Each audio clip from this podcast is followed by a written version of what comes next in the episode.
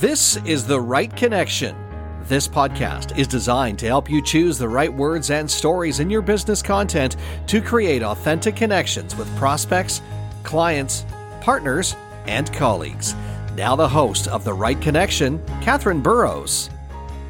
Hello, and welcome to The Right Connection. This is episode five in my five part series, The Top Five Myths Keeping You from Writing Your Book.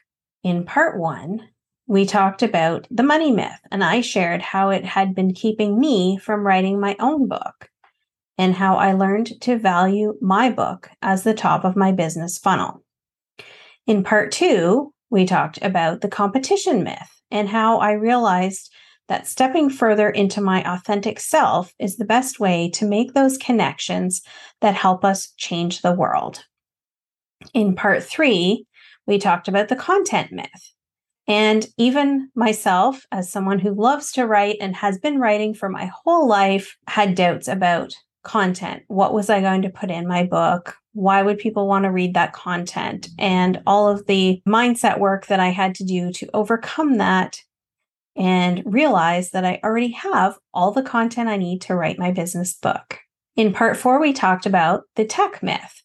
And my advice about that is delegate, delegate, delegate. Anything that you don't need to do in your business, delegate. It's a great way to remove some stress from you, make sure that you're running things in a really sustainable way that prevents burnout. And you get so many benefits from taking advantage of, not taking advantage in a bad way, but maximizing the opportunity to use other experts and let them do their job in their zone of genius, like my publisher does, with all of the tech required to upload the book. And you can focus then on your own expertise and serving your own clients. So today I'm going to wrap up this series with the time myth. But first, a few of my personal updates. So, the last few weeks, I've been doing a lot of driving around or the passengering around because my son has been doing some practicing for his driving lessons. So I have been in the passenger seat, and that's a little bit of a weird shift for me because I've been driving since I was 16, and that was just slightly before the graduated licensing came in here in Ontario, Canada, which means that now it's a bit longer for students to be able to drive independently, like without a parent or other licensed driver in the passenger seat.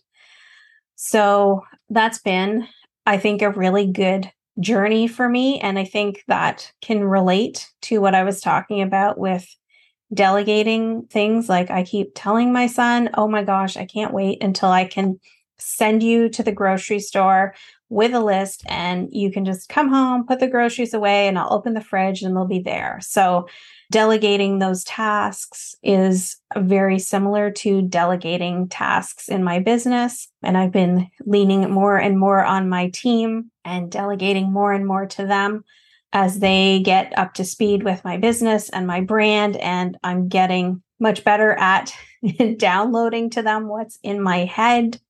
Then I can let go of more of those tasks and let them put their own brilliance to work and be in their own zone of genius because they're all wonderful. And I really highly believe in hiring qualified people and then stepping back and letting them really make use of their talents. So I'm thrilled to say that that's going super well, both in business and with the driving lessons, just in case you were wondering. so I remember my own mom like clutching the handle on the door as I was driving I just, I'm not like that. I'm really doing well at remaining calm and looking for those teachable moments. So, yes, it's a great place to have a conversation with your teen too, just as a, you know, side note on parenting, because, you know, it's kind of different. Like it was weird the other day we went out for lunch, my son and I, and once we were sitting across the table from each other in the restaurant, it was different when you have that eye contact there versus sitting in the car and you don't have to make that eye contact all the time. There's not like that pressure to have all those conversations and like be talking every single moment of the time and stuff. So I really, really enjoy going driving with him. And I also had a really lovely evening. We had a huge storm here the other night. So my husband and I were out after dark watching the storm, watching all the lightning and how it moved across the sky and all the different colors. There was like blue lightning and orange lightning, and it was a little bit crazy. We were hoping that we were not going to get a tornado, and I'm happy to say that we did not. So that was good. I am doing a lot of writing this week on my book and planning to do a little bit of a personal writing retreat for my own book soon. So, two or three days probably of just going off somewhere by myself, really diving into writing that content. And of course, if any of you are keeping up with me on Facebook, you'll know that I'm continuing to do my Facebook Lives every day about my 90 days to 90 pages process, which I'm test driving myself. And yes, I absolutely love road metaphors because I love driving. I've always loved driving. My favorite quote since I've been a teenager is life is a journey, not a destination. So that automatically brings in all those images of travel and exploration and progress and forward motion and all of that. So, anyway, let me not get distracted by talking about driving. We can talk about driving stories another day. Let us get back to the time myth. So, this book that I'm working on right now is a book that I've wanted to write for a long time. However, I've been super busy running my business and serving my clients and doing the writing for the clients. And honestly, the truth is, I've often felt guilty for taking time to write my own stuff. It just feels maybe a little selfish for me, or has in the past. So I just kept putting it off. And I've got to say that the more I have jumped into writing my own book, this nonfiction book, as well as the fiction book that I'm working on, the more I feel that that has inspired and enhanced my creativity in my client work and in other aspects of my business and my life. So now I'm not feeling guilty about doing it. I'm feeling like this is a really crucial part of my business that I need to be working on my own creative projects as well and taking time for that. So I'm working that planning into my calendar and taking my Fridays as my creative day to step into whatever creative projects I'm doing and I consider my nonfiction book a creative project as well, because I think that we can write very creatively even when we are writing nonfiction and not just bringing in those literary elements that I've talked about before on this podcast, the, you know, of character and plot and setting and theme and language. That's a five part series back last December, I think it was. But just being creative in how we express ourselves and how we come at our topic and really making it unique and specific to us. So, nonfiction has a ton of room for creativity. It's not this boring, dry thing that we maybe used to think of it as. There's so much room to explore and bring in insights and just let your personality shine through. So, I'm loving the nonfiction writing just as much as I love fiction writing. So, back to time. How long do you think it takes to write a book? Maybe one year, maybe five years, 10 years, even? We hear a lot of different numbers from different authors across a wide variety of genres. So, J.R.R. Tolkien spent 10 years writing the Lord of the Rings trilogy.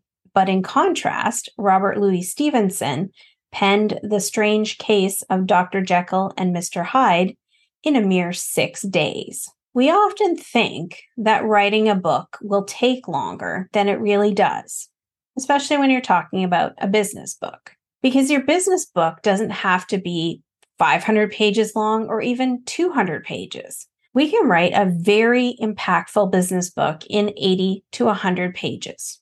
This is not meant to be the Lord of the Rings trilogy, which comes in at a total of 1,000 241 pages, by the way.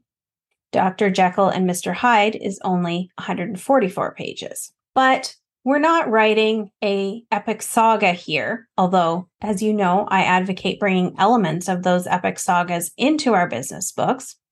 But we're writing a clear, concise business book specifically designed to help people, our audience, our potential clients, our network, by giving them easy to understand information and actionable next steps. So here's the thing a 90 page book is about 25,000 words. Stephen King recommends that new writers try to write between 300 and 500 words per day, which he says takes about 30 minutes. So if we write 2,000 words per week, so that would be, say, 500 words on Monday, Tuesday, Wednesday, and Thursday, we can have a rough draft of our book finished in 12 weeks or about 90 days.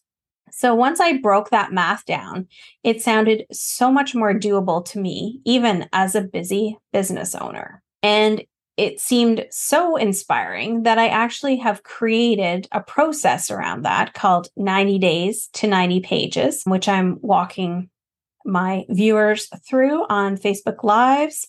So if you want to check out more about that, check out my Facebook page. But I want to just say now that we have removed all of the fear and overwhelm from writing a book by removing these myths, let's recap the money myth.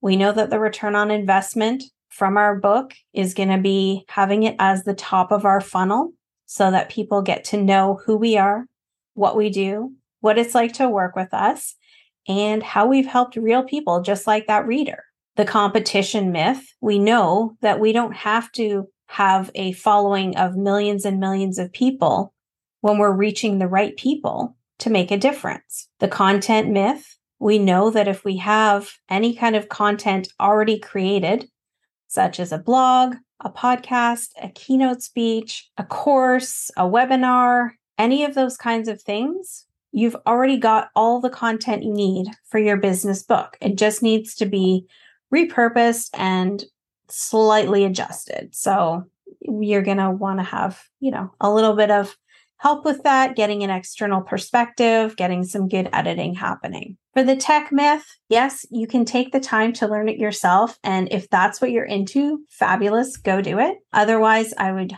highly recommend that you delegate that process. And I have wonderful recommendations of people that you can work with. And the time myth. So let's stop putting it off. And I'm here leading by example. I have started my 90 day process. So I am committed to doing that writing for the 30 minutes Monday, Tuesday, Wednesday, and Thursday. So it's all going to add up. And, you know, if there's one day that you can't do it, then you know what? Just don't beat yourself up about it. Get back to it the next day and just keep going. That's the thing. We need to persevere to reach that goal of having our business book written 90 days to 90 pages is absolutely the way to do that. So now that those myths are not standing in your way, I hope that you'll get started on your business book. If you've identified with any of these myths or want to have a recap that you can download, I've got the five myths ebook available on my website, katherineburrowscreative.com. And you can also book a call with me there if you have any questions or if you'd like to chat further about writing your book. I'm always happy to hear about people wanting to write a book, and I'm interested to know what your thoughts are, what your struggles are, what your goals are. So I'd love to chat with you about your business book. Um, just feel free. There's a button that says book a call, just a 30 minute coffee chat, very informal, no obligation. So we can talk about next steps and how you can move forward and get that business book out into the world to change lives and make this planet a better place. Because I know that you all feel called, like I do, to help others and to leave the world a little bit better than the way we found it. So, maybe a little insight into my why. I hope you found something today to inspire your creativity and help you step further into your authentic self to multiply your reach, impact, and profit. Thanks so much for listening, and I look forward to talking with you next time on The Right Connection. Thanks so much for listening today. I hope something in today's episode inspired you to tell your own story more creatively. Please join me next time for more about how authentic words and stories create the right connection. Thanks for listening to The Right Connection. What did you think of the show today? Give us a rating and leave us a comment. If you have a question for Katherine, reach out to her by sending her an email, the right connection at katherineburrowscreative.com, or visit her website, katherineburrowscreative.com. And don't forget to follow Katherine on social media. Thanks again for listening to The Right Connection.